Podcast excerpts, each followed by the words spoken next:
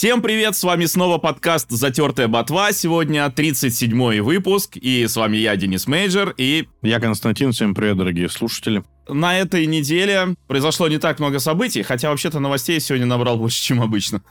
Вот, но э, вышло из игр не так много, потому что к концу года, естественно, все меньше и меньше игр выходит. Но, тем не менее, вышла Palia на Nintendo Switch, это такая спокойная ММОшка, или как назвать, мирная ММОшка, нейтральная. Ну, короче, где без ПВП там и монстров вроде нет. Пока, во всяком случае. Вот, я в нее поиграл, тоже расскажу. Вышло DLC к покемонам. Тоже поиграл, расскажу. В целом, я не знаю, останется ли у нас все-таки время поговорить про увлечение ретро-консолями. Может, мы это оставим, потом перенесем, если сегодня останется время, перенесем на то время, когда будет не о чем говорить из-за Нового года, потому что но, в Новый год ничего не выходит. А ты во что поиграл? Я прошел DLC для God of War. Во, вот, а ты расскажешь про DLC про God of War, потому что я в него хотел поиграть, но у меня нет God of War, на самом деле. Вот, я его хочу купить. Причем, э, ну, я его в Турции могу купить, но в Турции тогда я не смогу продолжить, потому что мне давали аккаунт, я поиграл на своем аккаунте, да, uh-huh. вот, и для этого мне нужна та версия, а та версия была с русской озвучкой, со всеми делами, в общем, я пока не знаю, или сначала начать. Я, в принципе, и бы сначала начал, ну, мне понравилась игра, и перепройти ее не так, э, не такая плохая идея, но, с другой стороны, это куча времени, так что, в общем, я пока не решил, ну, пока не решил, я в ней не играю, ты мне расскажешь, что там как раз с, Бал... О, фу, с Baldur's Gate, с God of War. Baldur's Gate все хорошо.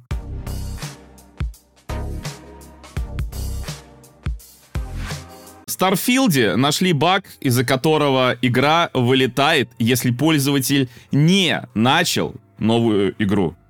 Ты помнишь, да, мы обсуждали просто как раз вот, э, по-моему, на прошлом или на позапрошлом, мы обсуждали ситуацию с новой игрой Плюс, когда человек за 33 прохождения раскрыл игру потому что у него на 33 или на 34 он встретил э, другую версию себя. А здесь э, ситуация немного иная. То есть, если ты по какой-то причине не хочешь начинать новую игру плюс, ну и вообще, в принципе, еще в начале ноября игроки обратили внимание, что чем больше ты проводишь времени в RPG от Bethesda, тем чаще она крашится. И действительно сейчас убедились, что проблема есть. Это не надуманная проблема. Правда, как я понимаю, все-таки речь про версию на ПК, хотя вот, честно говоря, даже не факт. Моддер W. Skiver предположил, что баг происходит из-за некорректной работы с идентификаторами, которые есть почти у всех игровых объектов. Их значения часто записаны в память с помощью очень больших чисел. Движок Starfield не переиспользует идентификаторы уже несуществующих объектов во время игровой сессии, а их повторная генерация происходит лишь после перезагрузки сейва. В результате, в определенный момент у генератора идентификаторов заканчивается запас свободных чисел, и игра вылетает.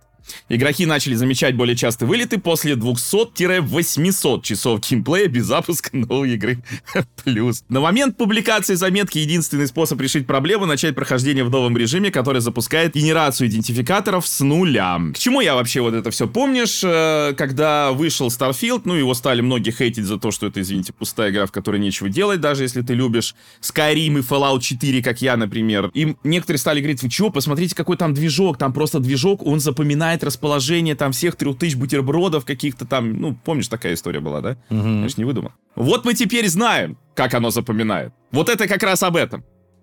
вот именно об этом. То есть, когда у тебя проблема с идентификатором вот этих вот э, вещей, которых у тебя много и которые игра запоминает, ты думаешь, лучше бы не запоминала.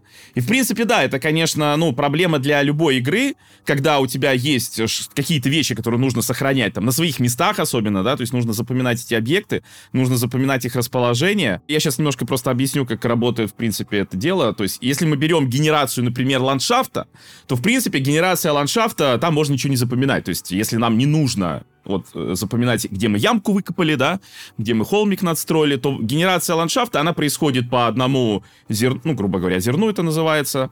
И, в принципе, тысячу раз ты запускаешь этим зерном, у тебя будет одинаковый ландшафт. Это используется, например, э, в Майнкрафте, в Вальхеме, всякие есть э, туториалы с поиском например, каких-то определенных зон, каких-то предметов, там, с поиском крепости в Майнкрафте или деревни в Майнкрафте. Я помню, на старте, когда деревни только появились, была очень большая проблема их найти, потому что они редко встречались, и был такой совет, вы используете вот э, новый мир, создайте с тем же ключом, но укажите, что мир плоский, и в творческом режиме полетайте просто с высоты, и увидите, где деревня, потом запомните координаты, придите туда, и она там же будет. Но это не ландшафт, но тем не менее, ландшафт тоже, это ландшафта касается, в частности, вот в Альхейме есть вот недавно я такой туториал искал, мне нужно было найти болото, мы с сыном играли в Альхи, мы все облазили, болото найти не могли, это биом такой. И в итоге я нашел какой-то гайд, который говорит, вот введите сюда вот этот, значит, зерно, вот этот, грубо говоря, ключ этой генерации, а это там что-то 12 символов, я не помню. Ну, 12 символов, и все. И она строит точно такую же модель мира. Точно такую же, да, то есть вот все горы, все биомы, реки, озера, все на тех же местах, где оно в нашей игре, то есть из вот этих вот там 12 символов, да, можно построить вот эту огромную карту один в один.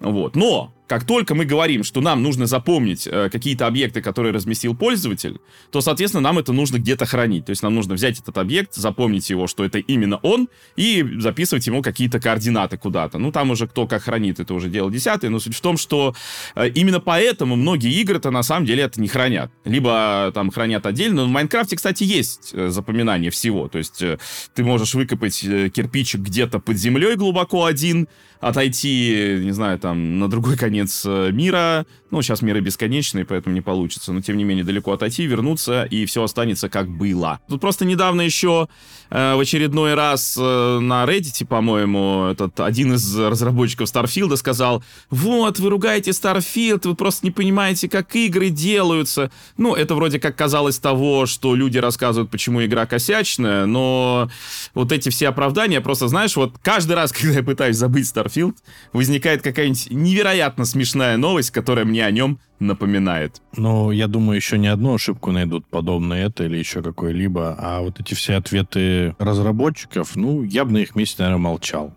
Лучше вы уже не сделаете. Нет, вы лучше можете сделать, если будете работать над игрой. Но эти все слова, они ни к чему не приведут. И меня до сих пор поражает, что комьюнити-то есть у этой игры. То есть люди играют, и там ты зачитывал, да, по 200-800 часов. Есть люди, которым эта игра нравится. Ну, сядьте, пожалуйста, за стол и начните исправлять ее для этих людей, которые купили ее и хотят продолжать в нее играть. А вот эти все отговорки, ну, это низко. Мне кажется, студия такой величины вообще не должна а, как-то оправдываться. Примите свое поражение достойно, я не знаю, и исправляйте ошибки. У нас есть CD Projekt Red, которые, ну, наверное, похуже всех обломали. No Man's Sky тот же. Ничего, делают, исправляют. Где-то получается, где-то нет. Тем не менее, игры приходят в тот вид, в котором они, наверное, изначально должны были существовать. Тут просто понимаешь еще в чем проблема, что мы доделы готовы доделывать, да, игру, в принципе, и моды делать, все, но мы доделы тоже неоднократно высказывали недовольство, что Bethesda буквально не идет на контакт и чуть ли не вставляет палки в колеса мододелам, из-за чего проблема вот эта, точнее не проблема, скорее само создание модов, оно ну просто максимально осложнено. Потому что как будто бы, как будто бы сама Bethesda не очень хочет, чтобы люди делали моды. Скорее всего, так оно и есть, потому что это покажет Bethesda, что мотоделы сделают лучше, чем они. Слушай, ну уже пора привыкнуть. Ну, кому, ну сколько это уже про- про- происходит? Уже э, со сколькими играми? Ну, это же всегда было. Что сейчас изменилось? Почему именно вот со Старфилдом у них такая вот э, какая-то, как это, не гордость, а вот именно ущемлено какое-то самосознание какое-то оказалось, если, ну, понятно, наверное, другие немножко люди делали, да, это не один и тот же состав, который делал Skyrim, Fallout, э, третий, четвертый или там Oblivion, но тем не менее, все равно, почему вот раньше наоборот, приветствовалось, приветствовалось. Э, почему Skyrim, э, в том числе, столько модов для него? Да потому что это реально было удобно, потому что сама компания шла навстречу. Там даже вот этот магазин модов был, понимаешь? Его даже на консоли портировали. То есть, ну, ну ты представляешь, да, насколько компания поощряла моды, насколько это было удобно, приятно создавать. И сейчас совершенно другая ситуация. А сейчас игра-то гораздо хуже. Она гораздо больше требует модов, чем Skyrim и Oblivion, и вот эти все вместе взят. И почему именно так, я, я не понимаю. Мне даже немножко обидно. У них еще же DLC будет. А если они что-то доступ мододелом, какой-то, может, у него и нет этого упрощенного доступа, и они, наоборот, все еще хуже сделают, что-то еще больше багов найдут. Я не знаю. Обидно, наверное, за игроков, которые купили, играют в эту игру и хотят, чтобы она стала лучше, но тот Говард почему-то не хочет исправлять или улучшать свое детище.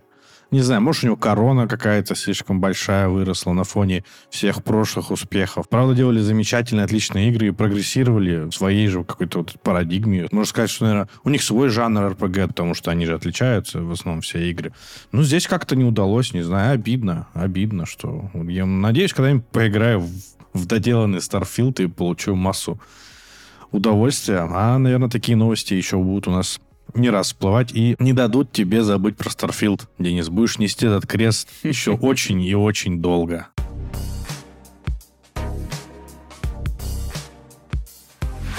Показали новую презентацию, тест э, Drive Unlimited Solar Crown.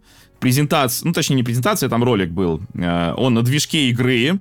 И благодаря этому мы можем более-менее судить о том, э, как будет выглядеть, работать и, может быть, даже играться игра. Релиз новый Test Drive Unlimited состоится в 2024 году на ПК, PS5, Xbox Series XS и, судя по официальному сайту, на Nintendo Switch. Тут, конечно, сразу скепсис включается. В каком виде он у нас будет? В виде Бэтмена. Ну, э, смотри, на самом деле, я думаю, что современные вот эти игры, которые сейчас выпускаются на Switch, может быть, даже в том числе Mortal Kombat 1, я думаю, что действительно разработчики что-то знают, они знают про новый Switch, они знают, что будет обратная совместимость, и они знают, что да, на этом свече игра будет выглядеть как говно, но люди перейдут на новый Switch, и либо патч выпустится, и они уже к этому готовятся, к этому патчу. Хорошая логика но тогда не выпускайте. Ну почему? Ну потому что так, как выглядит Mortal Kombat 1 на свече, как выглядит Бэтмен на свече, это ужасно. Слушай, ну выглядит ужасно, но люди играют. Давай так. Нет, я не, не с негативом. Если они действительно сделают патчи для всего этого, и, допустим, для SnowRunner да. какого-то сделают, да, патчи, это будет круто. Не, ну SnowRunner и так не так уж плохо. Давай так, давай. Это не Бэтмен. Нет, вот это не Бэтмен.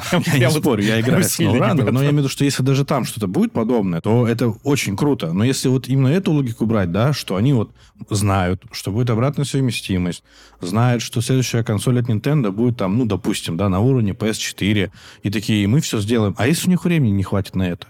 А если их поувольняют, как сейчас это модно? Если студию закроют? Кто это будет делать? Поэтому наиболее вероятно, что э, просто код игры уже содержит все возможные улучшения на новый Switch. То есть, Либо так. как это может работать? То есть, если у нас, например, я уже рассказывал, когда-то повторю, если у нас, например, динамическое разрешение, да, которое от какого-то минимума до какого-то максимума работает, а как работает динамическое разрешение? То есть, если время рендеринга кадра очередного, оно э, больше какого-то значения, то есть кадр рендерится слишком долго, соответственно, мы получим низкий FPS, то снижается разрешение рендеринга. Если время рендеринга кадра возвращается в какие-то приемлемые рамки, разрешение вновь повышается, да? Ну и таким образом, э, вообще технология динамического разрешения на самом деле существует еще с PlayStation 1. Э, кто не знает, вообще PlayStation 1 могла выводить разрешение до 640 на 480. Вот. Но большую часть времени она отображала 320 на 240. Что меня больше всего бомбило, она это делала в Warcraft. Вот я не могу поверить, что в Warcraft не было никакой... Причем там вода не была анимирована в Warcraft 2 у меня на PlayStation 1. Я не могу поверить, что не было возможности сделать 140 на 480, но тем не менее, если запускать, например, Гран Туризма первую, то там, э, когда ты смотришь машины просто, вот, ну, как шоу-кейс, да, просто у тебя машина крутится на подиуме, то в какие-то моменты игра могла выдавать высокое разрешение 640 на 480, но чуть что быстро снижала до 320 на 240. Технологии также такие можно было видеть еще и на PlayStation 3. Тот же, например, Wipeout HD, он умел снижать горизонтальное разрешение. А, где-то еще это, а, по-моему, Гран Туризма та же это могла использовать. Ну, короче говоря, технологии динамического разрешения совершенствуются, и сегодняшняя их реализация позволяет все это делать быстро, незаметно, практически, ну и моментально, почти моментально, будем так говорить. Плюс, конечно же, если где-то было падение FPS, то на более мощном железе FPS, э, ну, или будет меньше падать, или не будет падать. Поэтому, ну, это как минимум, да. Вот, разрешение текстур — это, конечно, та вещь, которая сама собой лучше не станет, тем более, что Switch — это не та платформа, куда стоит включать э, в один набор и текстуры низкого, и текстуры высокого разрешения для другого железа, потому что на Switch у нас памяти все-таки мало, то есть э, на компе и даже на там, каких-то консолях, э, допустим, на Xbox Series это могут делать, но на Switch, конечно, это не тот вариант, но в Бэтмене разрешение текстур это там скорее даже не с разрешением текстур проблема, а с лодами. То есть, когда ты смотришь какую-нибудь башню, которая стоит не так далеко от тебя, и, казалось бы, для нее должна подгрузиться более, ну, текстура более высокого разрешения, которая есть в игре, и которая может подгрузиться если ты будешь долго смотреть на эту башню или ближе к ней подлетишь, но она не подгружается там по каким-то причинам. Вот, то есть это то, что, в принципе, может действительно работать лучше на более мощном железе без э, дополнительных патчей. То есть я сейчас не говорю даже про там 60 FPS. Ну, кстати, э, разблокировка FPS тоже может быть привязана к каким-то, не знаю, аппаратным идентификатором да, э, к времени рендеринга кадра или еще к чему-то. Короче, со Switch в любом случае под вопросом, даже не то, что выйдет или не выйдет, а как будет работать, но остальные, да. Ну так вот, все-таки хочу uh-huh, поговорить да, давай. про этот трейлер. На самом деле, конечно, с одной стороны, он выглядит как типичный тест-драйв, том смысле, что, да, улицы пустые. А, прям сразу видно.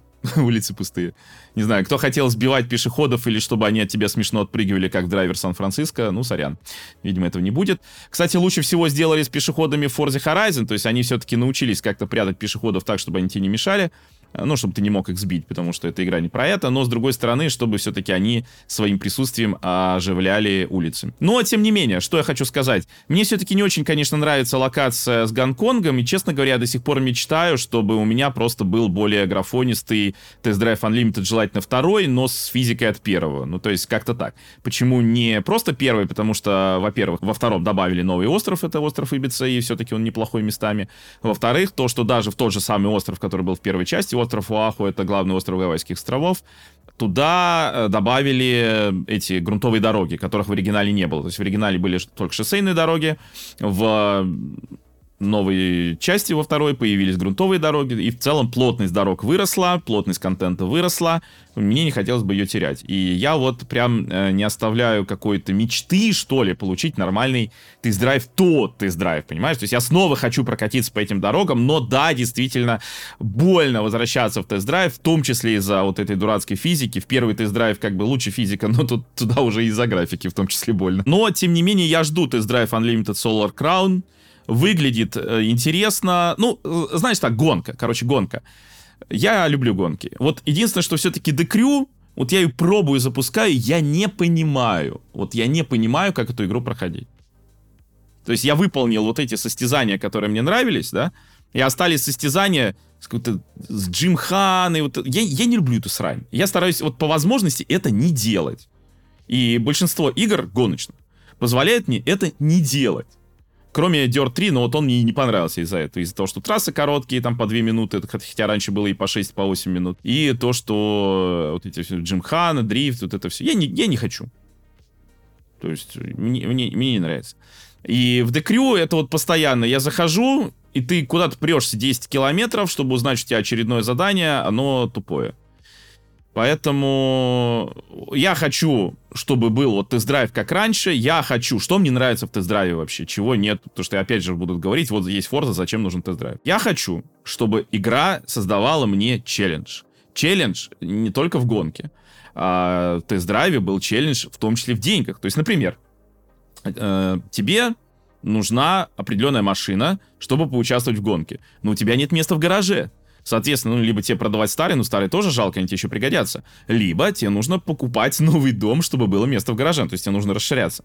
А новый дом стоит пару миллионов, вот, и ты такой думаешь, блин, мне нужно копить пару миллионов.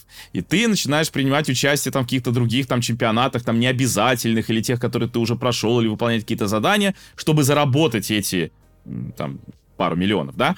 Плюс вот эти все задания, которые были на трассе, которые увеличивали твою узнаваемость, ну, какую-то узнаваемость, или как там называлось, э, из-за чего у тебя открывались э, новые апгрейды. То есть все в игре было связано. Я люблю, когда в играх все связано. Я не люблю, когда в играх вот есть какие-то механики, которые сами по себе, другие сами по себе, как часто бывает в играх Ubisoft. Вот, то есть я люблю, когда в играх все связано. Когда вот ты хочешь одно, и ты по цепочке, по цепочке, по цепочке начинаешь э, вот участвовать там в чем-то, что-то делать, что-то вот это идти. То есть не так, как в Декрю, когда я смотрю на эти миссии с Джимханой, потому что просто делать нечего больше. Не потому что это мне мешает в прогрессе по игре, да, а потому что, ну, как бы вроде как будто и не осталось ничего из активностей. Вот. А вот именно в таком варианте, когда геймплей весь связан между собой. И в принципе, в принципе, в новом Test Drive Unlimited виден вот этот классический подход тест-драйва, но, может быть, я смотрю через розовые очки на этот трейлер. Вот. Хочется надеяться на лучшее но для меня это все равно не Форза. Ну, главное, чтобы был лучше Декрю, в принципе, уже будет нормально. Ты ждешь? Конечно. Я очень сильно люблю первую часть. И ты правильно вот сказал, что если брать там бюджет какой-то, э, они туда попытались э, запихать какую-то симуляцию жизни. Ну, то есть более реальный гонщик. И, конечно, в тот момент вот этот размер острова и вот эти все механики, они меня, ну, блин, поразили, потому что кроме там, наверное, НФС, э, когда Колин Макрейра лидер, ну, то есть такие более, наверное, аркадные игры были на тот момент. И тем более эта серия тест-драйв же тоже очень старая. То есть тот тест-драйв, про который мы говорим, это далеко не первая игра, которую выпускали. По-моему, даже Atari выпускала этот тест-драйв, насколько я помню. Да, да. Но как издатель. Да, как издатель, издатель, конечно, как издатель. У меня вот до сих пор на полке есть диск тест-драйв 1, тест-драйв 2 для компьютера, правда. И этот я тоже жду, но если у них не получится, я буду ждать следующую часть, если, возможно, на нее дадут денег еще раз. Но вот последний трейлер, который они показали, мне он понравился больше, чем все предыдущие. Они показывали также трейлер, он очень был похож на NFS. Здесь как-то немножечко что-то прослеживается. Достаточно достаточно сочный звук. Если брать настройку машины, то, естественно, они это переняли с какой-нибудь Forza, Gran Turismo, NFS. Это да, это уже не похоже это на уже то, не как похоже, было в тест-драйве. Да. То есть это, если раньше в тест-драйве был просто комплекс апгрейдов, да, там 1, 2, 3, то сейчас это уже апгрейд отдельных частей. Ну, может быть, это действительно лучше. Вопрос в том, как это будет влиять на машину, как, насколько интересно будет зарабатывать новые апгрейды, потому что если ты просто заработал денег и купил, наверное, ну, как, как бы по-разному, ладно, это может быть, не будем сейчас спекулировать на этом, но есть действительно, чувствуется какой-то уже, вот, что это тест-драйв, а не, да, не NFS. Главное, чтобы был масштаб. Если будет масштаб, то, я думаю, это полдела сделано. И если они будут развивать предыдущие механики, подвези модель, перевези машину, ведь это было круто. Ты приводил в пример, что нужно копить действительно на дом там 2 миллиона долларов, и ты мог вот этими мини-заданиями, за которые неплохо, кстати, платили, особенно за перевозку машины. Естественно, ты ее переигрывал по 17 раз, потому что хотел идеально привести машину, а там какая-нибудь быстрая Феррари, и хочется и притопить на ней, и ты думаешь, что ты можешь, но нет, ты не можешь. Поэтому я жду. Кстати, про вторую часть хочу сказать, что у нее лучше играть на руле, потому что, да, физика очень такая аркадная, и на геймпаде это прям очень сильно ощущается. А на руле, за счет самого руля, есть какое-то, ну, погружение, что ли. Вот ты за рулем едешь, знаешь, а, такое какое-то что-то. Физика все еще дурацкая, но вот оно как-то поприятнее прям играется. Прям вот Потому что на геймпаде, да, я пробовал, это прям отстой. Ну, лично меня, так как я играл на ПК, оттолкнули технические недоработки. То есть там же это очень да, плохо да, было. Да, да, очень да. плохо. А я с таким, знаешь, рвением, ожиданием, что, блин, вторая часть, это будет еще круче, и сажусь, и там логодром такой конкретный, и вот это отбило. Я хочу, чтобы тест-драйв получился как предыдущие тест-драйвы. Вот так. Если они так сделают, мне как фанату будет вообще достаточно. Возьму ее на PlayStation 5. Я не знаю. Я вот тоже хотел бы больше на PlayStation, но у меня руль для Xbox. А, ну, я, у меня-то руль для PlayStation, потому что у меня Series S, он как дополнительная консоль, которую мне, кстати, сегодня предлагали продать за 20 тысяч рублей. Но я не согласился. Слушай, ну на самом деле, действительно, рули надо брать для PlayStation. Почему? Потому что сейчас же все рули идут консоль плюс ПК, одна консоль плюс ПК. И, соответственно, если у тебя руль для PlayStation, то ты можешь играть на нем и в Forza, ну, на ПК, и в Gran Turismo, но на PlayStation.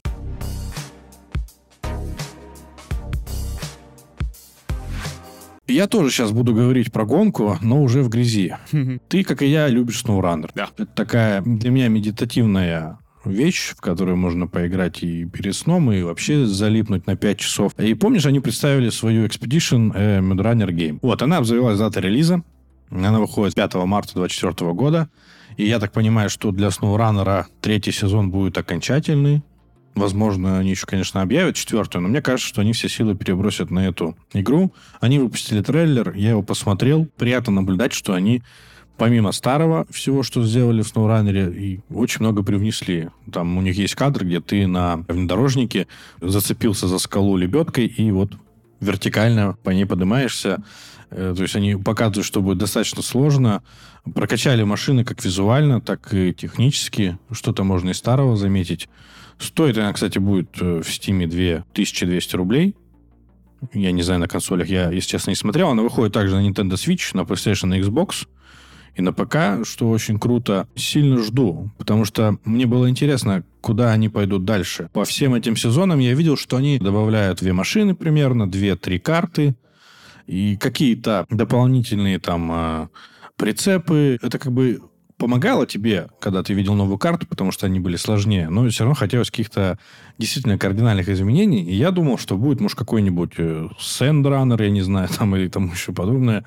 Но вот они лично для меня интересно представили свою новую игру про экспедиции, где нужно не помогать теперь уже жителям, у которых случилась там катастрофа природного масштаба и все это восстанавливать, а уже исследовать местности, может быть, для себя что-то новое открывать, потому что там и бинокли, и дроны есть. Там э, будет у нас база, которую ты будешь отстраивать. Ну, то есть ты ее будешь апгрейдить, и, блин, я очень сильно жду эту игру, я осталось ждать совсем недолго. А еще я прочитал тут новость, что нашли, из-за чего убрали SnowRunner из Steam. А, да-да-да-да-да, Форда. Это было удивительно, потому что, имея SnowRunner в Steam, дополнение я могу все купить которые там у меня не куплены. Но вот, по-моему, Форд у нас входил в первый сезон, и первый сезон у меня есть. И вот мне интересно, у меня его заберут, или его не будет уже у людей, которые приобретут игру, когда ее вернут в магазин. А ее же переименовать вроде хотели просто и все. Сделают э, квадратными эти фары, то есть будет похожая, но другая. Не понимаю, почему российские производители машин не хотят давать лицензию Saber Interactive. Слушай, знаешь, вот честно, я сначала что-то немножко переживал, а потом я думаю, знаешь, может и хорошо,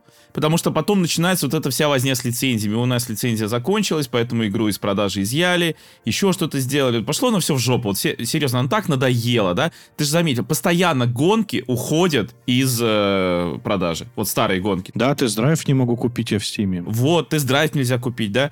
Сейчас бы у нас была и обратная совместимость, и все на свете. А у нас есть обратная совместимость с чем? С Burnout, да?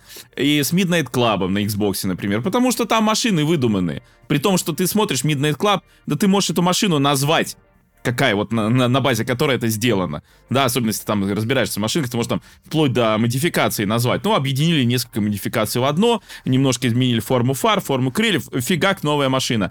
И, и все, и можно игру продавать бесконечно. Так и хорошо тогда. И пусть в жопу эти э, производители машины.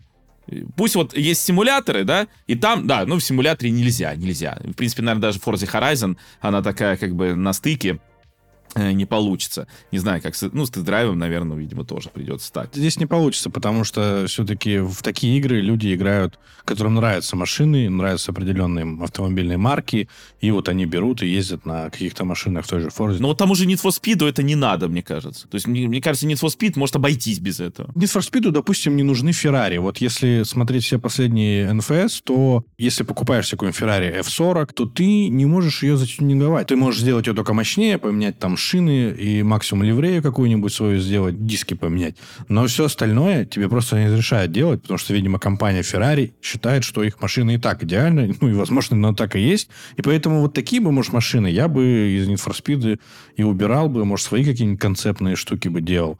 Ну, а для уже гражданских машин все-таки тюнинг там есть. Не знаю, мне кажется, для NFS тоже это... Для SnowRunner это, наверное, ему не повредит, да. Все равно я там понимаю, что я еду на УАЗике, но просто там не написано УАЗ. А американские машины там все лицензированы, ну и на них тоже интересно посмотреть, как они выглядят вживую, потому что немало водят интересных машин, которые ты даже не видел. С тем учетом, даже если ты играешь в какой-нибудь American Truck Simulator.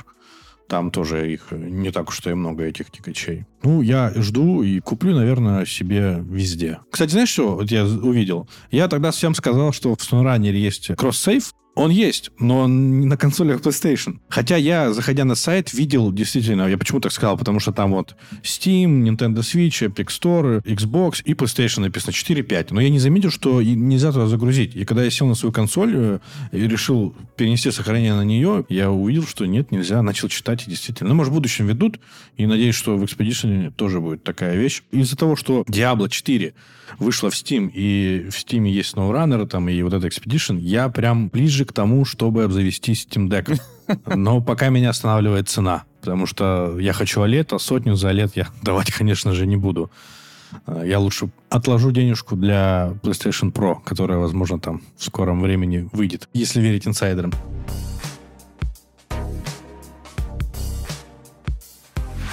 Digital Foundry на Xbox Series X запустили 4К и 60 FPS. Знаешь что? Нет, не знаю, если честно. Half-Life 2. А как они это сделали? Я сейчас объясню, это очень хитро делается. Э, Есть сборник Orange Box. Он вообще работает по обратной совместимости на Xbox Series X, но эта обратная совместимость работает так, что у тебя там 30 FPS, хотя и, по-моему, 4К. Так вот, э, существует мод, ну, точнее, способ мода, как сделать так, чтобы получить 60 FPS. Но это очень хитро. Сейчас я зачитаю, как это работает. Модификация проводится, пишет автор новости, явно иронизируя над нами, достаточно просто. Игрокам потребуется три составляющие. Консоль Xbox 360, копия сборника Orange Box и компьютер. Игроки должны создать в нужных играх, ну, которые нужно запустить 60 FPS, сейвы через консоль Xbox 360, после чего перенести пользовательские настройки с консоли на USB-накопитель, точнее, сейвы перенести. Далее, при помощи программы Horizon, это программа, которая позволяет редактировать э, сейвы на Xbox 360. Ну, их можно на, ком, на ком скопировать и редактировать. Извлечь настройки для каждой игры и внести необходимые изменения. Вот, в ролике Digital Foundry все это подробно показано. Э, Есть, правда, минус. Ну, во-первых, обязательно тебе Xbox 360, без нее ты не справишься. Во-вторых, нельзя в это сохранение вносить никакие изменения. То есть, как я понял, что нельзя сохраняться, видимо. И нельзя выходить в меню и что-то там менять. И сохраниться тоже нельзя. Э, Частично пишут, что эту проблему может решить Quick Resume, который позволяет не закрывать проект, но это тогда нужно как ты понимаешь, Quick Resume тоже не всегда работает как надо. И таким образом это работает. Но это вот все к чему. То есть я, честно говоря, даже не знаю, хорошая новость это или плохая, потому что ты же помнишь, как Microsoft нам сказал, что они больше не могут ничего сделать по обратной совместимости или там э, улучшить, или FPS Boost, и вот это все. Ну, нам это сказали, да? Выясняется, что достаточно просто можно. Достаточно просто, ну, учитывая, что вот этот способ у тебя работает уже, ну, сделать так, чтобы это просто работало там даже с сохранением, да, ну, я думаю, это буквально пара строчек кода. То ли действительно это должно на стороне Valve э, делаться, они это должны сделать, а они не хотят по какой-то причине. Типа, что это у нас тут э, наша... Одна из э, самых популярных... Нет, какая одна из? Самая популярная наша игра, тут вообще-то Portal даже входит на минуточку. Будут работать на какой-то там консоли в 60 FPS. Хотя, конечно, сейчас уже на свече у нас и первый, и второй Portal 60 FPS отлично работают. Но, тем не менее, может быть Valve, может быть кто. Ну, короче, выясняется, что потенциал обратной совместимости, он еще не исчерпан. Вроде как, что-то я отдаленно слышал, что Microsoft на своем каком-то, на своей какой-то презентации, которую они вроде как в скорое время планируют, а, может быть, что-то представит пополнение по обратной совместимости. Потому что пока вот то, что мы видим, это все глухо, да. Но, тем не менее, вот, то есть это возможно. Причем, смотри, пишут на Xbox Series S там э, э, 1440p 60 FPS, на Xbox Series X 4K 60 FPS. На Xbox One теоретически тоже возможно, но там э, это решение не будет работать в стабильных 60 FPS, тогда как на Series на обоих это стабильные 60 FPS. На самом деле, я считаю, блин, ну вот жалко, обидно даже немножко, потому что хочется, чтобы, ну, это как-то работало. Хочется, чтобы старые игры... Ну, потому что я за это люблю Xbox. То есть я считаю, что если за что-то Xbox и любить, это за то, как у него работает обратная совместимость. Потому что на PlayStation я даже вот, мы как раз вот сейчас, ты говоришь, PSP, вот мы ковыряемся там с ребятами.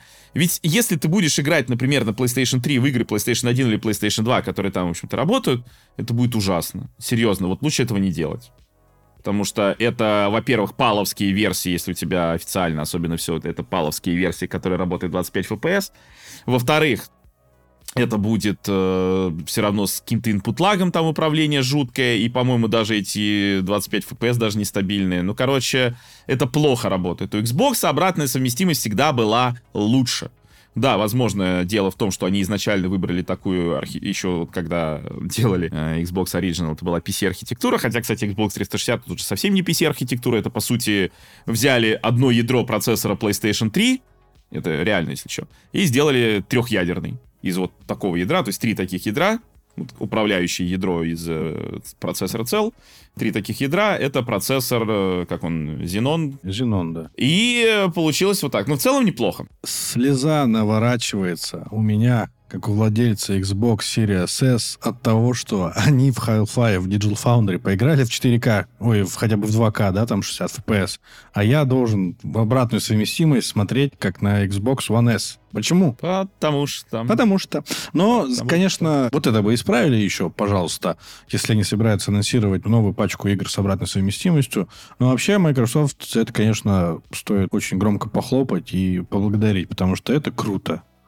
Это действительно круто, когда ты на консоли можешь поиграть в старые игры. И если они это еще раз повторят, правда, уже, я надеюсь, у них какой-нибудь маркетолог им скажет, что нужно определенное количество игр сказать, которые они сделают для игроков, чтобы опять хейт этот не поднимался. Но было бы круто. Ну, могут же кто-то же, вот это же надо, кто же решил это сделать, проверить. Кому-то эта мысль в голову пришла. Меня все эти вещи такие поражают. В моей голове, что они этого больше не сделают, потому что все закончилось. Непонятный ход мысли Microsoft, когда они отказываются от чего-то. Если, допустим, это заново они запустят, а зачем вы отказывались? То есть, что у них в голове, какие мысли их ведут? какие-то провалы на игровом рынке и решили так фанатов поддержать. Но у меня, кстати, этот сборник есть на PlayStation 3. Да?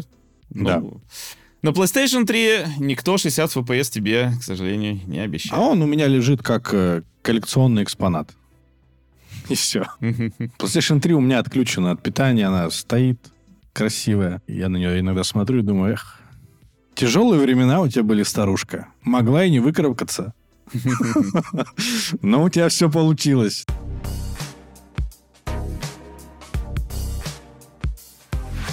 Свен Винке, глава Larian, который сделали Baldur's Gate 3, он сказал, что не будет ее в Game Pass 'е. Не будет. Покупайте, говорит, за бабки, нечего вот надеяться на Game Pass. И еще одна маленькая новость с этим связана, ну, просто чтобы уже, так знаешь, как говорится, два раза не вставать. Был баг, из-за которого удалялись сохраненки на Xbox, если игра вылетала, то у тебя могли, ну, точнее, не могли, вроде как это 100% происходило, если игра вылетела, э, слетать сохраненки в Baldur's Gate 3. Но Microsoft совместно с Larian, совместно с Larian, меня так это умиляет, выпустили патч на почти 20 гигов, который это исправляет. Это вообще еще к тому, что я помню, когда вышла вот Baldur's Gate на Xbox, э, некоторые люди говорили, вот, это будет лучшая версия, потому что она со всеми патчами. А я говорил, что подождите, придержите коней. Если игра выходит даже там спустя какое-то время на другой консоли, это не значит, что она выходит со всеми патчами. Она может выйти в таком состоянии, в сыром, каком она выходила на той консоли, а то и с новыми багами. Так что это очень... Это уже были такие примеры. Я рассказывал, э, писал себя в Телеграме. Например, был этот самый Elite э, Dangerous, когда вышла на Xbox One, по-моему, 15 год был.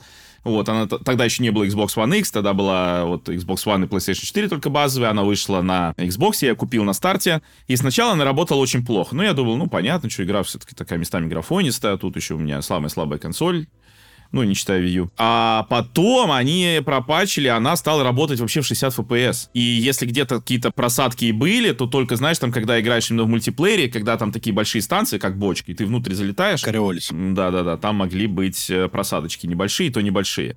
Но когда ее, по-моему, спустя год или полтора, не помню, сколько времени прошло, выпустили на PlayStation 4, там все те же баги, проблемы с производительностью, которые были на старте версии Xbox, они были там. То есть, несмотря на то, что консоль более мощная, и ничего не, не помогло. Так что так бывает. Не значит, что более свежая, более пропаченная, там лучшая версия или еще какая. Это работает, к сожалению, не так. Ну и фронтиры еще, ну, немножечко не, не адаптируют свои релизы, как и для ПК. Ну, и... они, да, они еще и вообще Там не стоило ожидать. забили на... Да, а в случае Лариан, если хотите игру максимально вычищенную от багов, то ждите Definitive Edition. Так было с Divinity, с первой, второй. И, да, ну, то есть я, покупая Baldur's Gate 3, понимал, что я сейчас вот получу удовольствие от игры. Ну, надеялся, да, на это. И так получилось. И в ожидании того, когда выйдет Definitive Edition, нам всем его бесплатно подарят, и это будет уже полностью, максимально, точнее, доработанная игра. А что касается Baldur's Gate 3 в Game Pass 'е, мне кажется, Свен Винке и его студии еще обиделись на менеджера, который оценил эту игру всего лишь в 5 миллионов долларов. И, знаешь, если бы я был бы Свеном Винки, который сейчас на таком коне, прям вот тройка его колесницу ведет, у него две награды игры года, и, естественно, я бы в геймпас эту игру не сливал. Я бы также вышел и сказал... Ну, даже три награды. Даже три, да. Я, я бы вышел и сказал, хотите играть? покупайте. Знаешь, если бы она все равно вышла бы такая же хорошая, да, ну вот э, инфополе у нее было бы как у Divinity, там Original Sin 2, то, возможно, она могла появиться в Game Pass 'е. Но с тем учетом, как происходит сейчас, ну, конечно же, нет. Как э, студия-издатель, я бы тоже всем бы говорил, хотите играть, покупайте. В целом все логично. Ну а майки пусть кусают локти. Может быть, если бы они оценили это в 15 миллионов долларов, еще бы какую-нибудь эксклюзивность проплатили. Ох, что бы было, а? Что бы было. Но нет. Просрали полимеры. Да. Стабильно. Стабильность.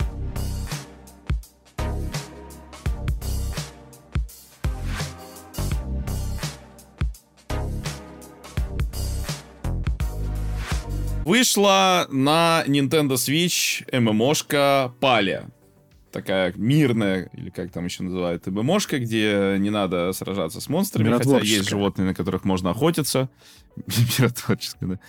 Вот, и в нее уже можно играть. Она бесплатная. Э, по-моему, даже не требуется подписка, потому что для бесплатных игр не требуется подписки, несмотря на то, что это онлайн-игры могут быть. Поиграл еще до стрима на стрим. В принципе, я в нее, кстати, прилично уже успел наиграть. Чем-то она меня цепляет. Это, знаешь, чем-то похоже на Stardew Valley, только с элементами ММО. Э, Причем а, та же самая история, то есть у тебя есть некий свой, э, как то сказать, свое место, где ты, в том числе у тебя там заборчик, ты там и ферму свою делаешь, да, там садишь всякую морковку, лучок, строишь себе дом, собираешь ресурсы, там все заросло по умолчанию, да, то есть ты там рубишь деревья, добываешь камни, тебе сначала какие-то плохие инструменты дают, вот, и там нету других людей. Хотя, не знаю, вроде можно пригласить, но я еще не пробовал. А потом, когда ты выходишь, и там уже другие люди есть, они там ходят, и там NPC, и у NPC, причем там цикл смены дня и ночи, он тоже такой, ну, не знаю, как Stardew Valley определенный, да, разве что нет понятия усталости, но Подожди, или есть? Потому что какая-то розовая фигня, она уменьшается. Так, не знаю, может, это оно. Вообще не разобрался до конца. Ну, короче говоря, суть в том, что там уже NPC, они могут спать, вот, их иногда ты приходишь, а тебе нужно что-то сдать, а он спит. Ну, можно подойти к дому и как бы все равно с ним поговорить и сдать ему. Эта игра есть еще на ПК, я на ПК еще не пробовал, хочу тоже скачать, посмотреть, потому что на свече, конечно, она работает не всегда стабильно, но это связано с сетью. То есть, если уйти вот в этот свой хаб, она работает в 30 FPS довольно стабильно. Картиночка, ну, не Зельда, конечно, но у нас тут все-таки ну, хотя в Зельде сейчас тоже строительство. Но в целом такая миленькая картиночка, чем-то напоминает Fortnite на свече по картинке. Разрешение старались сделать все-таки повыше, то есть оно где-то в районе Full HD, оно явно динамическое, ну где-то 900p Full HD, то есть все-таки оно э, не скатывается в мыло ни в портативе, ни в ТВ-режиме. Вот, то есть неплохо в целом работает, но когда ты выходишь, конечно, в общую локацию, где бегают уже другие челики, там, конечно, уже из-за сети проблемы, тем более, что состояние мира, положение тебя, оно постоянно должно э, синхронизироваться с сервером, передаваться всем, и у меня, например, было такое, я на оленя охочусь, не знаю, раз 20 выстрелил, вообще ничего не происходит, потому что на самом деле его нет уже здесь. Он просто для меня рисуется. Или я как-то стрельнул в оленя, попал ему в голову, убил, от него остается лут, но лут остался не там, где он стоял, а где-то в стороне. Ну, вот так вот, как бы на самом деле олень туда перебежал или типа того. Там такое постоянно происходит, к сожалению. Я надеюсь, что поскольку это все-таки проблемы с сетью, может, их как-то будут править, что-то с этим делать. Но играть можно. Вот. По поводу интересности, ну, пока что это вот такая дрочка из серии вот «Построй себе дом», э, «Вырасти морковку» и так далее. Насколько это будет дальше интересно, насколько будет интересно вместе играть, я пока особого контента, вот именно чтобы вместе играть, не видел, но говорят, что типа вместе надо рубить какие-то деревья, которые ты в одиночку не вырубишь. Звучит странно, но пока я поигрываю, пока поигрываю. Посмотрим, что будет дальше. Ну, еще раз планирую на ПК. Мне тут, кстати говоря, кстати говоря, ты, возможно, порадуешься, мне на тест, возможно, уже на этой неделе привезут э, Steam Deck OLED. Круто, круто. Если что, напоминаю, что недавно у меня вышел обзор PS Portal. Кстати, кстати, вот, э, чтобы два раза не вставать, в дополнение к обзору PS Portal стоит э, отметить все-таки, что основные данные передаются действительно по локальной сети, если PS Portal и PlayStation 5 находятся в локальной сети, а интернет используется для только подключения. Ну, с другой стороны, интернет все равно нужен, как мы видим. Просто потом его, допустим, после подключения можно даже выключить. Там просто в комментах написали, а типа, а что делать, если у тебя лимитное подключение? А человек пишет, ну он в Германии живет, а в Германии, если что, с интернетом большая жопа. Если вы когда-нибудь планировали переехать в Германию, вы просто готовьтесь, что вы вот в плане технологий, связанных с интернетом, вы просто на 20 ну ладно, на 15 лет назад, я не шучу, на 15.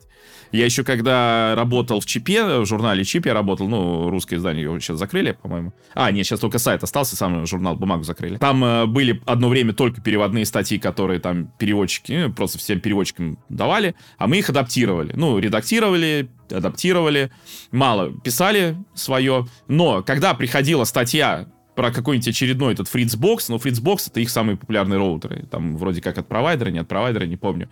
Или вообще просто статьи про подключение, это просто, ну, поржать. То есть вот это даже 5 лет назад, или сколько там я работал, 6 лет назад, это было смешно. То есть когда радостный автор, напоминаю, технического журнала, который, в принципе, по технике, просто писается кипятком с очередного DSL роутера, аж 20 мегабит в секунду, понимаешь? Аж 20, невероятно, там невероятный скорость. Вот это все расписывает, ты такой читаешь, и ты думаешь, боже, так, ладно, мы статью не возьмем, мы напишем что-то свое. Ну, человек не просто пишет из Германии, а вот у нас, говорит, есть еще лимитное подключение, то получается еще этот трафик же улетит. Да, да. Ну вот э, я потестировал, мне инженер-кинетик, э, у меня есть знакомый, он мне помог э, с тем, чтобы мы все-таки убедились, что да, основной трафик идет по локальной сети, а не через интернет. Поэтому я надеюсь успеть снять шортс на следующей неделе, чтобы все-таки добавку такую к э, своему обзору, потому что обзор получился огромный, подробный, там, ну, просто все, что нужно знать, но действительно есть какие-то моменты, которые надо уточнить. Ты когда делал э, обзор Steam Deck LCD, ты Remote Play на нем не пробовал с PlayStation? Нет, я тогда не пробовал, сейчас попробую. О, отлично. Потому что я видел, как люди это проворачивают. Мне вот интересно. Ты же и их специальное устройство смотрел, Remote Play PlayStation, и как это вообще работает? Кстати, по-моему, когда я делал обзор, то э, не было еще этой утилиты, потому что ее прям сделали именно Steam Deck'овская, которая вот эта Чаки, она прям вот э, полностью под Steam Deck, потому что есть определенные нюансы, которые связаны с э, работой именно на Steam Deck. Ну, а если возвращаться к Палии, то мне тоже была она интересна, потому что я думал, что там действительно сделают что-то на подобие Stardew Valley, Animal Crossing, только это как-то размножит в социальной среде между игроками. И вот э, вышла на Nintendo Switch, таймеры здесь, они меня как-то оттолкнули. В Animal Crossing я это как-то спокойно принял, потому что там эти еноты, тут, конечно, за короткий промежуток времени не успеют, придется ждать день. А в ММО как-то, не знаю, хочется постоянно продвигаться в прогрессе. Аналогия с Stardew Valley и Animal Crossing неплохая. Взяли какие-то концепции оттуда. Если они это будут улучшать, то вот такая медитативная вещь, где ты пошел там, собрал урожай, нарубил деревьев, чуть-чуть поохотился. Может, данжи какие-нибудь ведут. Ну, посмотрим, Должны да, как-то да. развиваться. Ну и пока что у них нету системы какой-то жесткой донатной, где нужно за все платить. Только костюмчики. Посмотрим, как они вывезут. Почему мне этот э, проект сильно понравился? Потому что э, все заголовки пестрили, что это ветераны из Blizzard, э, Epic э, и Riot Games но их там нет. Взяли инвестиции в размере 50 миллионов долларов на эту игру у какой-то компании, которая занимается мобильными играми. Поэтому, видимо, все эти таймеры они, может быть, как-то привязали. Может быть, они собираются портировать на телефоны еще. Я не буду, наверное, вообще скачивать ее. Может быть, еще у тебя посмотрю на стримах. Может быть, когда-нибудь, если они там ведут кучу всего и будет прям вообще мне интересно, тогда скачаю. А так нет, я пока ее стороной обойду.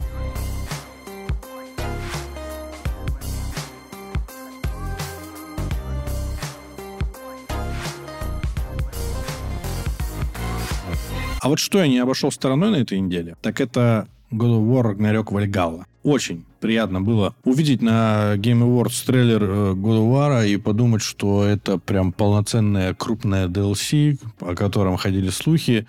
Но нет, это DLC поменьше, и оно бесплатное. Хоть это и DLC с чертами Roguelite, э, в нем все-таки есть сюжетная часть. Кратусу приходит письмо, приглашение в Альгалу. От кого? Непонятно. Ну, Естественно, вам об этом расскажут. Визуальная составляющая — это все 9 миров. Локации, конечно же, с чем вы больше начинаете этих циклов, они повторяются, но все равно. Когда я вот, допустим, думал, что все, я больше новых локаций не увижу, мне их показывали, и тем более я даже не получил ачивку посетить все 9 миров. Они повторяющиеся визуально, ну, это никак не напрягает. Сделаны они достаточно неплохо. Они небольшие, там нету больших э, куча вот противников. Не тяжело это проходить, потому что главная суть просто набрать себе улучшения для своего билда, потому что вы полностью не прокачаны. Вы к этому подготавливаетесь, и потом вас ожидает вот эта вот локация из Греции, в которой вы ходите с Гелиосом. И там вам нужно выполнить определенное задание, и вы уже появляетесь на главной арене. По всему этому пути вам нужно убить одного из избранников, и после него вам дается доступ уже к боссу, и вот э, все, дальше. То есть у нас в этом цикле есть избранник, потом мини-босс и главный босс. Главный босс очень интересно они с ним завязали, мне понравилось. Брони никакой нет, которая на что-либо влияла. Есть только визуальную составляющую. Они добавили и новую броню. Какая-то сразу открыта, какую-то нужно открывать постепенно. Можно даже старую модельку Кратоса взять. Каждый раз, когда вы успешно завершаете этот цикл, вам разрешается все больше и больше вкладывать в свой билд. Вы можете увеличивать количество, грубо говоря, ресурсов, которые вам позволяют прокачивать ваш билд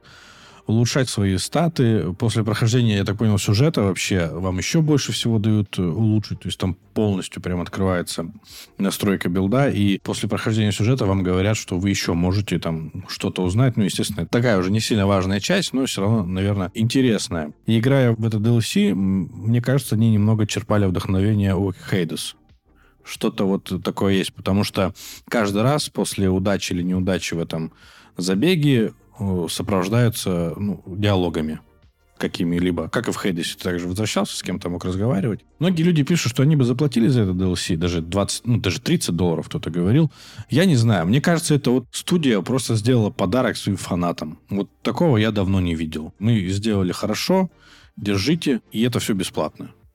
И это вообще отличная возможность вернуться в эту полюбившуюся вселенную. Я просто уже как-то неоднократно говорю, что я буду играть в любую игру, где есть Кратос. Неважно, хорошая она или неплохая. Я в любом случае попробую.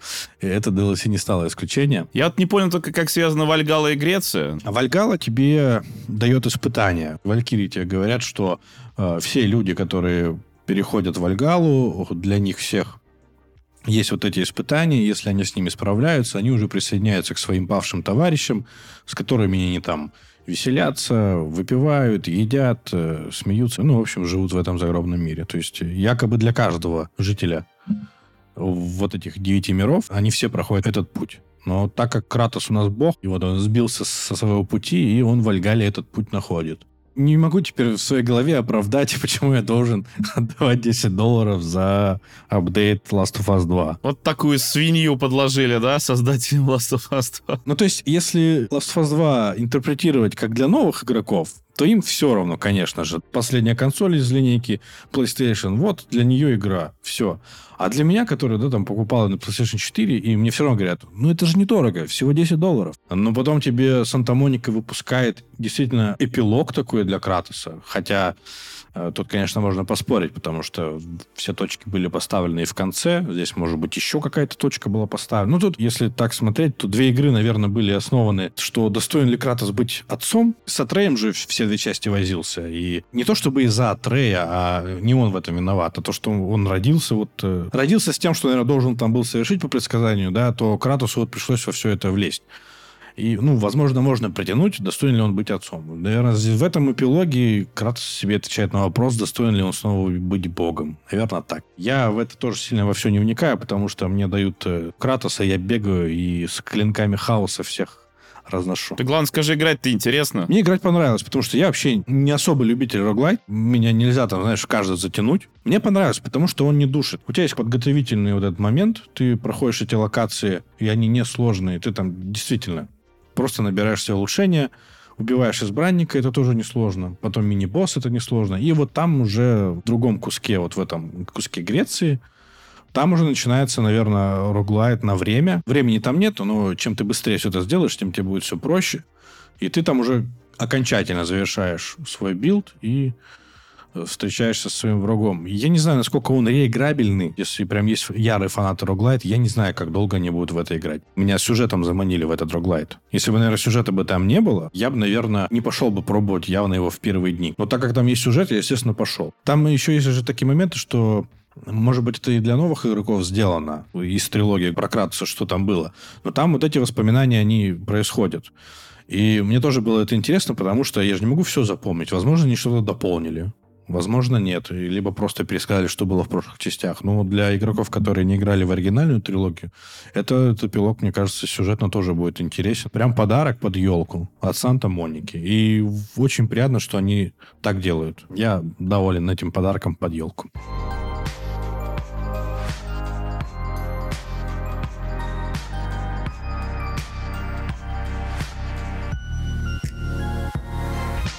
Про покемонов расскажу, потому что вышла вторая часть DLC. Я на всякий случай отмечу, что купить это DLC нужно всего один раз. Ну, то есть это, в принципе, сейчас и ботва еще так распространялось, да, что DLC ты один раз покупаешь, контент получаешь дважды, по-моему. Вот Sword Shield, кстати, не помню. По-моему, такое ощущение, что на Sword Shield я дважды покупал. Ну, не помню, ладно, неважно. Не в этом дело. Суть в том, что здесь у нас работает все именно так.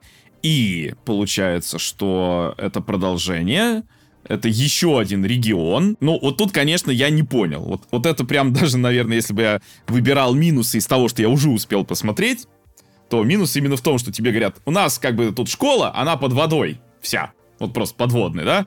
Ты там приходишь еще ко входу, тебе говорят, это то, что ты видишь, это только вход, а все основное под водой. Потом ты спускаешься туда вниз, выходишь, а там, значит, джунгли, э, саванна, э, снег и еще что-то. Ну, какие-то горы там или что, не помню. И тебе говорят, а это вот у нас купол тут, короче, под водой, это вот мы тут все подстроили. Извините, у меня вопросик маленький. А нахера?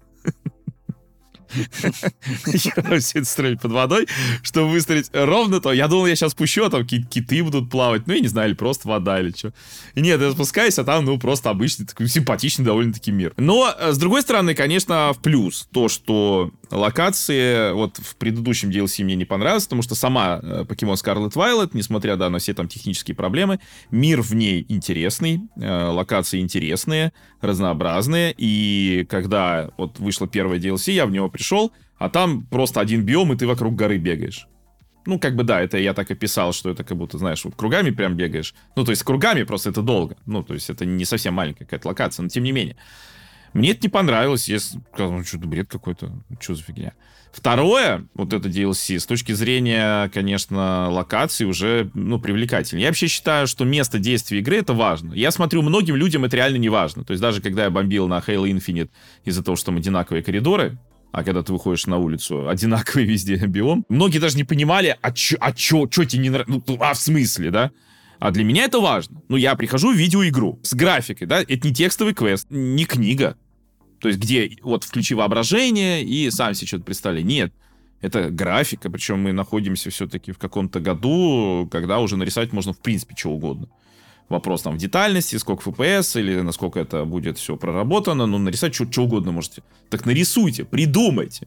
Я хочу окунуться в мир игры, который придумали разработчики. Я хочу вырваться из своей реальности, в которой я нахожусь, и прийти в какое-то другое место, но чтобы мне там было интересно, чтобы само место было интересно. Я всегда игры, в принципе, для меня один из главных критериев оценки игр, это насколько интересно мне находиться в том месте, вот куда меня привела игра. Если мне там не интересно находиться, если вокруг меня какие-нибудь одинаковые там серые стены, а что мне там делать? Ну, да, допустим, возможно, интересный геймплей, хотя, как правило, это, это редко бывает, что вот в, в серых одинаковых стенах интересный геймплей. Поэтому для меня всегда это очень важно. И тут, в принципе, еще раз, первый DLC мне не понравилось, второй понравилось. Плюс я снова вернулся в покемонов, я думаю, что сейчас я буду в них снова поиграть, потому что все-таки покемон офигенно интересная игра. Мы очень классно еще поиграли, у нас был небольшой рейд, я поймал Диалгу, э, легендарный покемон из э, Shining Pearl. Поиграли по сети, получается, ну, с сетевыми игроками. И в покемонах, конечно, очень классный PvP. Ну, всегда было. То есть PvP в покемонах это вообще, в принципе, основное. Конечно, с одной стороны, жаль, что основной квест, э, ну, вот сюжетка, да, она такая довольно простая, хотя именно в Scarlet Violet все-таки попытались вернуться к тем временам, когда это было интересно и сложно игралось, но еще не душно, потому что было время, когда, например, опыт получал только тот покемон, который участвует в сражении непосредственно, а э, шейра, ну, то есть эксп-шейр, вот этой штуки, ее не было. Ну, то есть потом ее сделали как предмет, который ты даешь другому покемону, который получает половину того опыта, который получает основной покемон. Потом они все-таки сделали уже в более там следующих поколениях, чтобы опыт получали все покемоны в твоей партии, даже если там дерется только один. Ну, остальные получают там половину опыта, плюс с учетом там их уровня. Ну, ну блин, ну это реально удобнее, потому что вот даже вот в Black я пытался играть на DS, ну, come on, ну, каждый раз переключать покемонов просто, чтобы их прокачать. Ну да, в итоге ты потом скармливаешь им всякие конфеты для повышения опыта, что не так мне кажется, интересно, как, собственно, сражение с другими покемонами, с другими тренерами, потому что это основное. Ну, короче говоря, в Scarlet Violet действительно попытались вернуть, ну, более, не знаю, челлендж какой-то даже в сингле, но все равно это, конечно, основа, это PvP. Ну, плюс реально интересно собирать покемонов, на самом деле, то есть этот принцип «собери их всех», он прекрасно работает в этой игре, ради него все, собственно, создавалось, ради него две части покемонов, да, чтобы ты играл с представителями, ну, кто, у кого другая, вот, параллельная, да. Но технически это все, конечно, по-прежнему те же самые. Там нет, конечно, никаких там 5 FPS или 10 FPS, про которые люди пишут. То есть оно работает в целом даже получше, чем Палия, э, когда вот этот сетевой, но выглядит страшноватенько. Вот, то есть, в принципе, к претензии к FPS особо нет. Там просто... Ну, кстати, вот я тут подумал, наверное, люди слышали обзор как чей-то, может мой, может не мой, может Digital Foundry, нормально что-то не расслышали и пошли писать там про 5 FPS. То есть там э, история-то какая, что на удаление от тебя анимация других персонажей, она э, более низкокадровая. Но это часто используется для оптимизации, это использовалось еще и в Dark Souls, и в Switch-версии Dark Souls можно заметить. Можно заметить это в Switch-версии Monster Hunter Rise, когда там, допустим, там она в 30 FPS работает. А если ты посмотришь, вот где-нибудь встанешь в открытую локацию, что прям далеко было видно, и ты увидишь там какие-нибудь, допустим, ремомбры, это летающие такие, эти какие-то рептилии летающие. И если ты посмотришь на них, то да, вдалеке они будут в 15 FPS обновляться, вот крыльями махать в 15 FPS. Но это не значит, что игра в 15 FPS работает. Но, видимо, кто-то этого не понял, потому что в покемонах это прям близко. То есть ты прям вот можешь стоять, вот прям в 10 шагах от тебя проходит мимо чувак, он уже проходит в 15 FPS. Или там в 10 FPS. Но это не просадка игры. То есть, если ты будешь вращать при этом башкой, у тебя вращение башкой будет в 30 FPS. Ну, или там с какими-то небольшими просадками, да, там до, до 20, там 6-27 FPS. Вот, а не то, что вот это люди пишут. То есть, это, ну, тоже слышал звон, но не понял, где он. Это, мне кажется, можно интернет так. Вот загадка про интернет. Что такое? Слышал звон, но не понял, где он. Это интернет. Потому что такое здесь просто постоянно происходит. Но, короче, покемоны мне нравятся. Я теперь не жалею. Помнишь, я говорил, что когда я купил то DLC, я прям жалел, да. при том, насколько мне понравилась сама Scarlet Violet. Вчера я поиграл, и я такой, вот, теперь я доволен. Доволен, что я купил. Еще раз, покупка одна, DLC 2, это DLC второй волны. Ну, они же, по-моему, сейчас все игры у Nintendo, да, так обновляют. Ну да. Age of Calamity, по-моему, была такая, такая же точная история. Может быть, это даже, знаешь, как-то привлекает. Ну вот, чтобы купить DLC. А есть возможность купить одно из? Нет. Тебе не понравилось первое DLC, а второе тебе зашло. В любом случае, ты бы оба купил. Но я имею в виду, что другие люди могли бы посмотреть, как там играется, и выбрать что-то одно. Ну, допустим, если взять Atomic Heart, то там же можно по отдельности все взять. И вот кому-то не понравилось DLC про Лимбо, и он такой, я пропущу. И не хочу. Ну, есть такие люди, которые любят отдельно все покупать. Я тоже беру как вот этот Season Pass, и там зашло, не зашло, это как бы я к этому готов.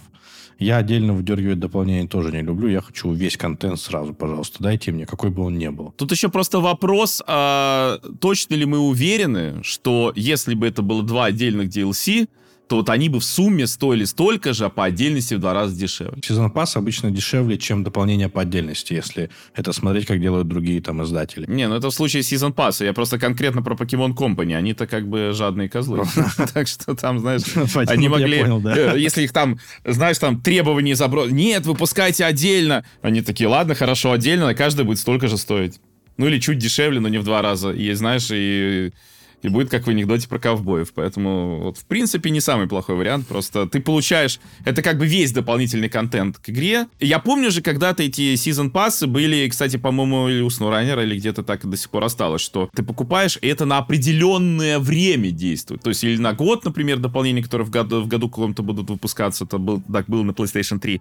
Или там на какой-то сезон, да, вот, допустим, в таком-то сезоне дополнение, а потом они сменят сезоны, и это уже считаешь, что ты ничего не покупал. При том, что это даже не сессионка, колонкой, на минуточку. В случае SnowRunner тебе не обязательно покупать весь этот сезон, потому что они отдельно продают эти части. Кто-то хорошо делает дополнение, а кто-то плохо это делает. У кого-то получается плюс-минус э, одинаково. В случае Pokemon Company, мне кажется, что фанат покемонов, он бы в любом случае взял бы оба DLC. Так делают, значит, так делают. Ну, надо, так надо. Придется так покупать? Ну, так куплю. Я пользователь неприхотливый.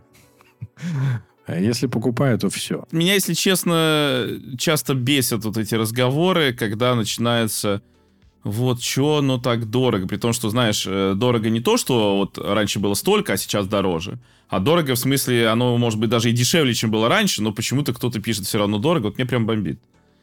Я, конечно, уже не вступаю в эти все диалоги, но просто э, реально ты думаешь, ну, ну, ну тебе просто не надо. Ну, человек, который это пишет, ему просто не надо. Вот он говорит, вот бы оно дешевле стоило, я бы купил. Да не купил бы ты. Ну, ну, ну не купил. А купил бы, поиграл бы 5 минут и бросил. И ты именно хочешь, чтобы она стоила столько, чтобы тебе было не жалко купить 5 минут и бросить. Ну, просто посмотри обзоры, пойми, ну, тебе не надо, и проходи мимо. Ну и что, что кто-то хайпует, кому-то нравится. Ну и что? Ты свое мнение имей. Я ж почему и там троллю тоже все эти там премии или что. Ну, эти выбрали, там, Эйджен то выбрали, эти то выбрали, то другое выбрали, я еще что-нибудь выберу. Но каждый человек, э, ну, он плане, это же все-таки игры, это как музыка, да, да, да то есть, это, ну, искусство. Тебе нравятся одни исполнители, кому-то нравятся другие исполнители. Или даже, знаешь, там есть люди, которым нравится один и тот же исполнитель, а песни разные нравятся, альбомы разные нравятся. Там кто-то считает, вот, допустим, я фанат Scorpions, ну, реально.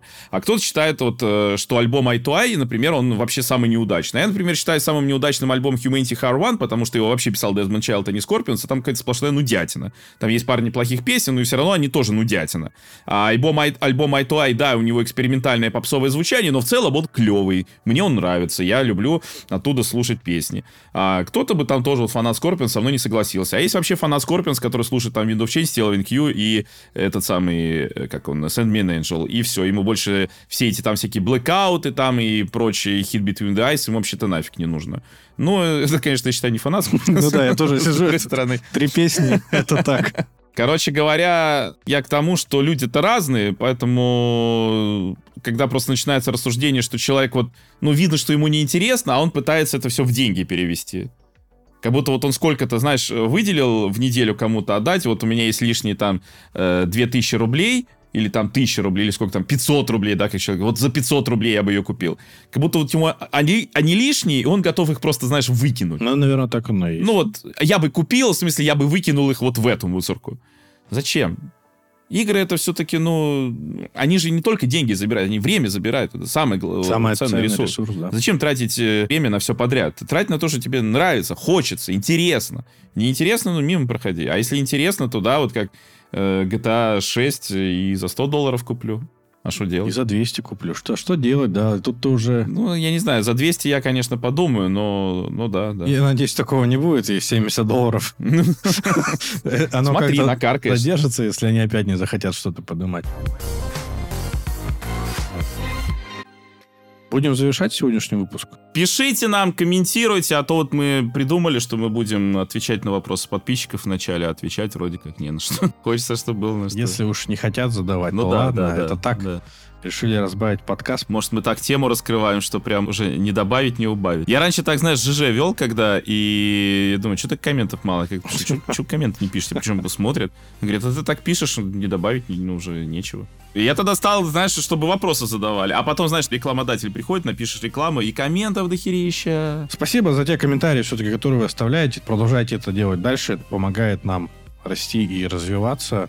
Всем пока. До следующего выпуска. Спасибо, что вы с нами. Всем пока.